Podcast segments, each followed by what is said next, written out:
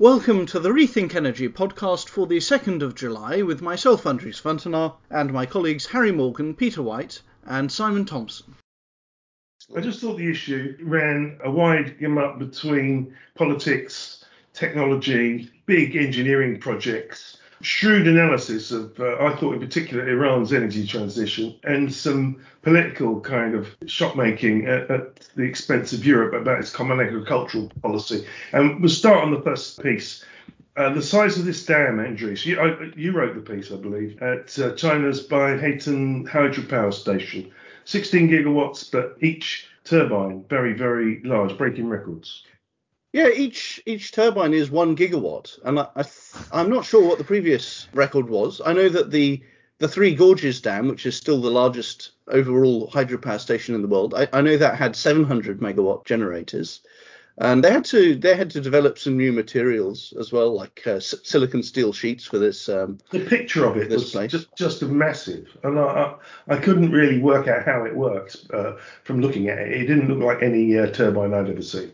Well, uh, yeah, I, we have a picture of the runner. It's very big. I know that the generators themselves are like 50 meters tall, which is the that's the height of Gloucester Cathedral, actually, where I grew up. They, they weigh 8,000 tons, which is not quite as heavy as the cathedral, but. Um... yeah, I, I, it's a bit like wind farms saying we need bigger rotors. You know, the, the truth about China is, um, I mean, this headline is is I don't know who talks about a hydro revival, this mm. is more of a hydro continuation. In the last 20 years, China's built 22,000 dams. Now, not all of them for hydro. I remember seeing some kind of American thriller about how some Americans made tons and tons of money on the side by advising overseas governments on how to build dams. I thought, well, today that would be a, they would be Chinese, those people, because nobody in America has built a dam for 20 years. And China, China has built all of its dams in the last 20 years, or most of them. They are now the world's experts and the best engineers around dams. And so when they, they export these ideas on their Belt and Road Initiative, when they finally get around to looking at a map of Africa, they'll see, wow, we could sell them a lot of dams. Because when you think about it, the reason that no one's got uh, uh, any new dams in America is because of the trouble it caused with the environmental lobby when whole fish species were wiped out um, whenever they built a dam, or and whole towns, and ecosystems of rare animals were wiped out, and people just said enough and prevented putting permit problems that stopped people building dams, and then the engineering expertise slowly dissipates. Whereas in China, no one's got permit problems, and neither, neither do they have in Africa or Southeast Asia. So, do you, th- do you think that that's something that could come further down the line? Though I think as sort of the middle class in these countries grows and you start to see objection on, on the grounds of these environmental issues, do you think that there's the potential for places like China uh, and sort of later later down the line Africa for for there to be this objection to hydropower to actually see the industry sort of slow down in these areas? Well, I, I think the, the idea of uh, China as a essentially controlled communist country isn't quite a correct one, and I think that complaint does bubble up from the uh, rank and file up towards uh, the political masters. And I think they do listen. And in fact, that's the only reason they've signed up to any of the climate change objectives is because they, they actually have you know, about 42,000 people a year dying through um, lung-related diseases because they are they've got so much pollution. And I think they do listen, and I think they will listen again. And permit problems will happen in China, which is why they'll export the technology to places that don't have permit problems. But I think that is 20 years down the track. Let's go on to um, the next piece, which is something we've been saying a lot about. I mean, and we didn't really put a figure on it, or did you, Harry, when you wrote uh, the Steel report? Did you put a figure on stranded assets? Uh, so we did. We didn't actually put an exact figure on stranded assets in the report. No, because I mean this was something that um, that Global Energy Monitor have been working on for a while, and they've been um, they approached this sort of whole steel transition in a very different way to us. They actually looked at each individual steel plant, looking at its individual characteristics. We're much looking at more looking at the, the tra- trajectories of the investment and what's going on in the future and how how that will be steered. So this 70 billion uh, dollar risk that they came out this week is one that we personally, I don't personally believe it's going to materialise. I think that the steel industry will be pragmatic enough to sort of cancel these projects ahead of their actual installation. But yeah, it, it did sort of feel a little bit like Sod's Law that literally as we released our steel report, another another sort of comparable report came out alongside it. But they are very much two separate things um, and address the steel industry in two Yeah, years. they're, they're really addressing the past. You're addressing the future. I mean, I, uh, I understand that, and I think that you know that they should be viewed side by side, not not separately.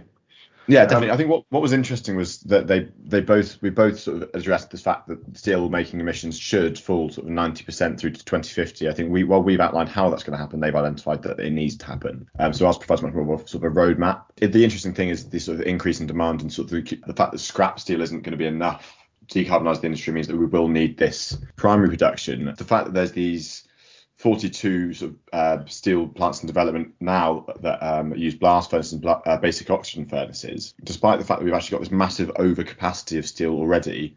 I think a lot of these won't just just simply just won't get built, and they'll wait for the commercialization of these green technologies that we addressed through the report, and and and sort of the next five to ten years, the actual transition will start. But it does depend on everybody keeping their heads around carbon tax and keeping that you know that on the road and keep and Europe being strong on carbon taxes because that's one of the things that is uppermost in the minds of the steel companies that if they're going to get carbon taxed out of existence they want to move now and be ahead of the game Yeah, and and I think the one thing that they're sort of daunted by is the fact that people are saying, oh, a whole industry can't transition in in 20, 30 years. But the fact is, it they've done it before. I mean, the transition from uh, the Bessemer process to open ha- uh, open hearths took only sort of 30, 40 years, and then we had this transition away from that towards these basic oxygen furnaces. So I think when you've now got this additional layer of pressure on the top due to sort of climate change, I think that will really accelerate this sort of 30, 40 year transition, uh, which is more based around sort of the life cycle of these steelmaking facilities down sort of 30, 20 years. I think we'll see a lot of early retirements from plants, and I think a lot of these ones that are being proposed now just simply won't end up in existence. And like like a lot of the coal plants in places like uh, Vietnam and, and gas plants that are not materializing as well because when it comes to final investment decision the numbers don't stack up uh, anymore from when they were proposed Yeah, I think How- the one one thing we definitely can't be certain of, and I think that this is something that is a massive risk to the investors in these projects, is how quickly carbon taxes will rise. Putting money into a any heavy emitting plant, be that a gas fired power station or a or a steel making facility, if it's going to if it's going to emit carbon, you simply just don't know how much it's going to punish you. I mean, you couldn't you you wouldn't want to rule out that we'd have prices of per, sort of near sort of five hundred dollars per ton of CO2 at some point in the future. So at that point, you're definitely not going to want to own anything that pumps that CO2 at all. yeah and, and at some point we're talking 2045 2050 building anything that, that, that emits carbon in the future will be illegal to what they're talking about with steel. But the difference is we know the steel industry is aware of this and ready for it. We also know the gas industry is not. Yeah, I think so. The interesting thing here as well is how sort of hydrogen ready these industries are. Um, it depends how you look at stranded, assets, right? Because obviously you've got uh, the actual the hole in the ground where the gas and the oil is itself, and I think that's something that obviously you can't repurpose really. There's a really high risk of that becoming stranded, but I think a lot of these companies potentially, if they're investing in hydrogen ready gas turbines, which I don't think a, a large percentage of them are, that's probably the best way that they can hedge their bets. But that's then a huge cost that they're taking on now. So I mean, either way, there's there's a heavy bill to pay. I think. Andries, how's China going to get solar into homes? Well, it seems like it it's actually already doing a decent job of it, um, but it, it is helping it along with. They cancelled direct subsidies for onshore wind, utility scale solar at the end of last year, but they're still continuing it for offshore wind and now domestic solar, especially.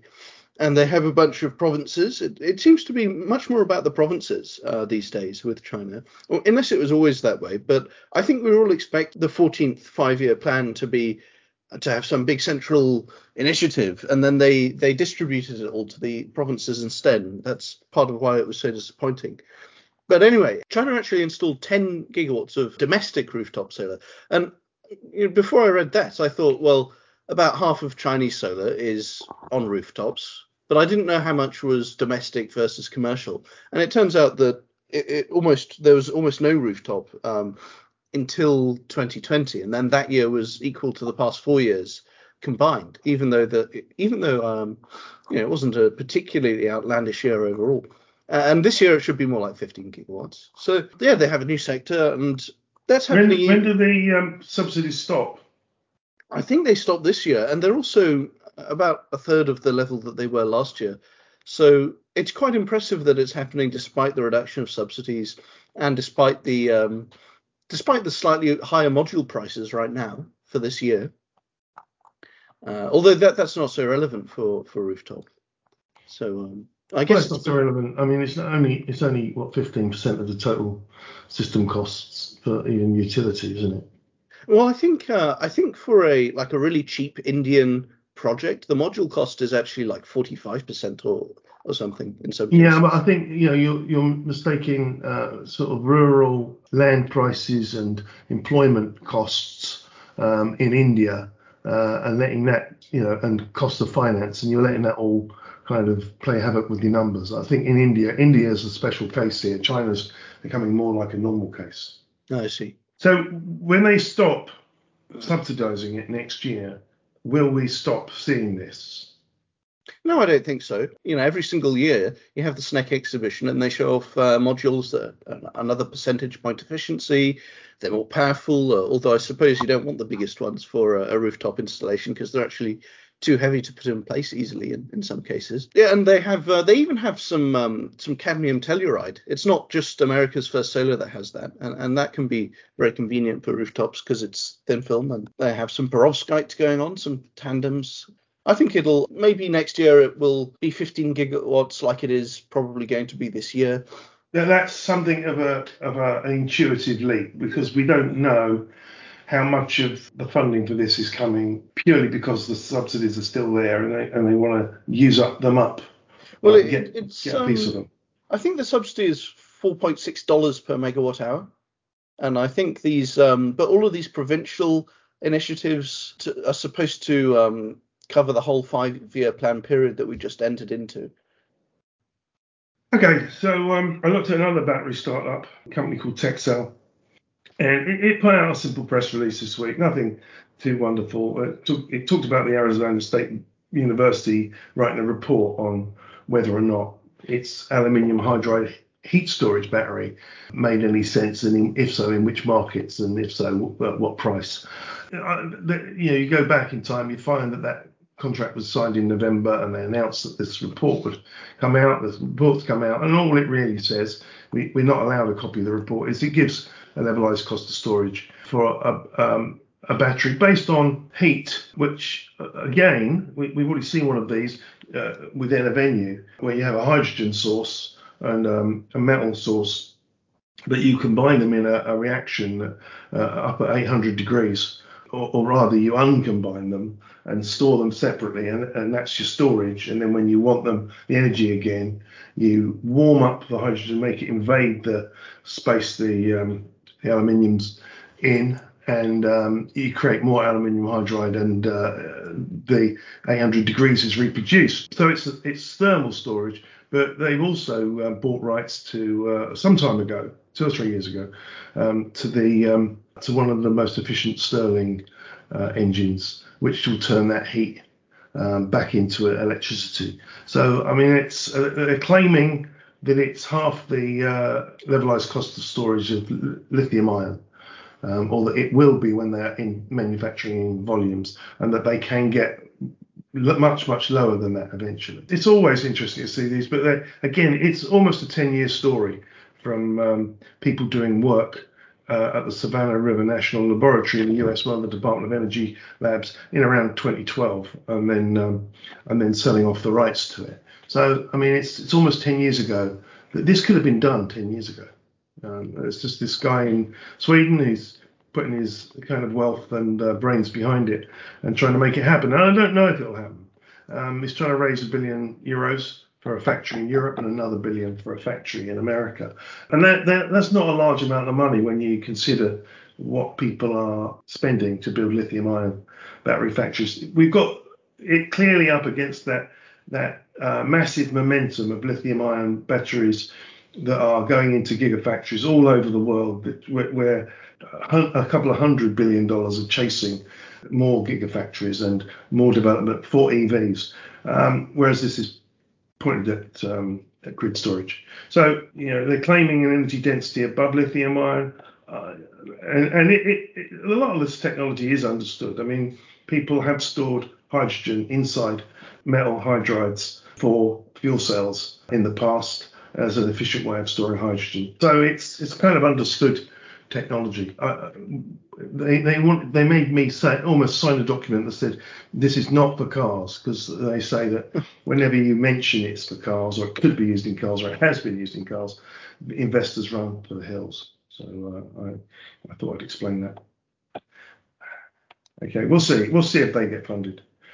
Um, Harry, yet another um, green hydrogen company um, coming along, aiming for 2024 parity pricing with um, blue hydrogen. Hydrogen Systems Australia, yeah. So it's um it's it's a, it's one of these companies that's keeping its cards pretty close to its chest. I mean, what we know about it uh, so far is that yeah, they're aiming for one one dollar fifty per kilogram hydrogen with its first product on the market in 2024, which for context is about a third of the cost we've got today. Um, but it's, it's similar to the cost that we're seeing from the big boys like Nel and ITM Power, who are trying to achieve that through this sort of gigafactory approach, basically. Rather than that, though, uh, Hydrogen System Australia is trying to do this through a reduction of the capital cost of the actual system itself uh, and through efficiency improvement. So the way they're doing this is using a plasma, uh, so which is basically ionized matter. I mean, you can see it in lightning, um, and often the sun is a really good example. And inside sort of plasma chamber, they'll use electric power at uh, different frequencies basically to to liberate the hydrogen and the oxygen molecules. So it'll be these frequencies that do the sort of heavy lifting rather than the actual power itself. So in theory, sort of a less brute force method. I mean, we've seen it used before. Uh, we've seen it proposed before anyway, um, sort of various combinations, often using fossils uh, for hydrogen production. But the uh, Hydrogen Systems Australia are trying to do it with uh, electricity, electricity in essentially an electrolyzer unit. What's is interesting about this sort of production is it's normally used for small scale units, um, and that's what uh, HSA are trying to do. They're not going to try and displace Nel and ITM in these massive hydrogen projects. Uh, like the sort of 45 gigawatt uh, one we saw in Kazakhstan announced this week, but they're going to yeah target sort of small, sort of modular, small modular uh, sites potentially sort of on the on the site of the demand itself. So it'd be where you sort of on the site of actually hydrogen refueling stations would be one example. And also they're not going to try and build it themselves. They're going to try and license their technology, technology to other manufacturers. Uh, they claim they're already in discussions with some of them, and that actually in sort of the existing electrolyzer supply chain, you'd only really need to change sort of 10% of the actual production method. So it's not going to be a massive shift suddenly if this technology really does emerge. And I mean, we can't be sure that it will emerge. I think, and what we say right at the start of the article is that there's so many companies now that say this 2024 cost parity is is achievable in their eyes that no matter if 90% of them fail, at least one will, and we will have a sort of hydrogen economy emerging from then.